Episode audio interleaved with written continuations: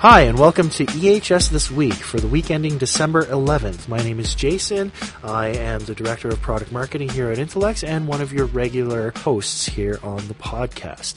As always, exciting or at least newsworthy weeks in the world of environment, health, and safety. In particular, I actually myself spent the last week in beautiful San Antonio, Texas for the Food Quality Symposium, learning about some of the up-and-coming new trends and concerns in the food manufacturing space.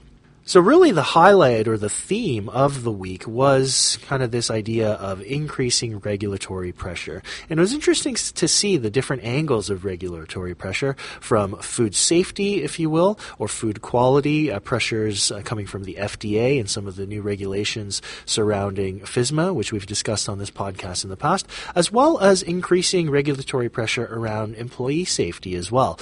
The overriding theme being what I took away, that empowered consumers or empowered people, if you will, are really changing the dynamic or the perspective that organizations have to put on things like employee safety as well as product safety, or in this case, food quality and safety.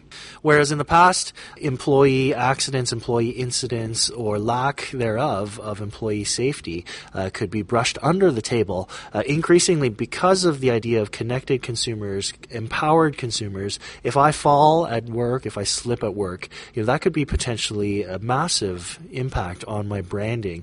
Likewise, perhaps more overtly when it comes to food safety, the litigious environment compounded with the easy access to social media, where every message is more viral, faster, and louder than it's ever been. An incident of food poisoning or food contamination can really bring down a brand tremendously. It was interesting to see some of the largest companies in the world speaking in specifics when it comes to this.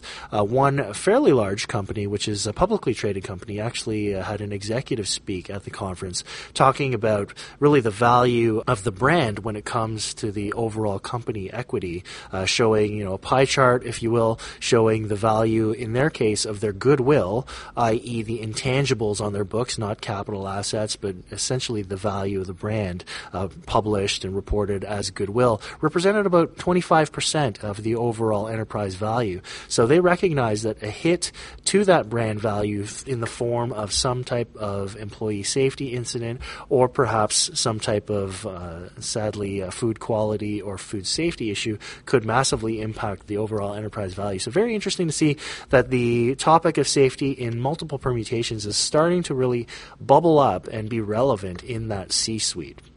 On a similar note, another one of the speeches was done by everybody's favorite person, a lawyer.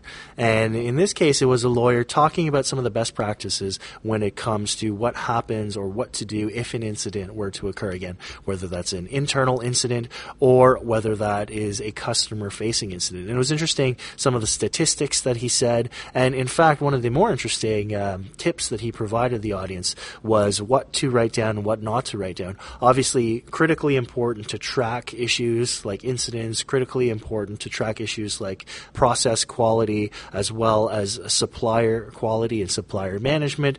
But when it comes to informal communications, actually the advice he gave, interestingly enough, was to be careful when it comes to emailing or internal on paper, quote unquote, permanent communications, where perhaps a joke between colleagues can often end up being evidence in a litigation courtroom.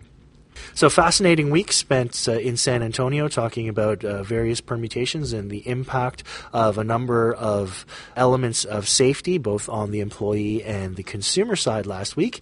And that kind of took up most of my time and has also taken up most of the time today in today's podcast. So I wanted to thank you again. Christmas is around the corner, so it is always a nice present to see our subscriber rate go up and our download rate go up. And I wanted to thank you again for joining us for EHS today. Have a safe week. Thanks.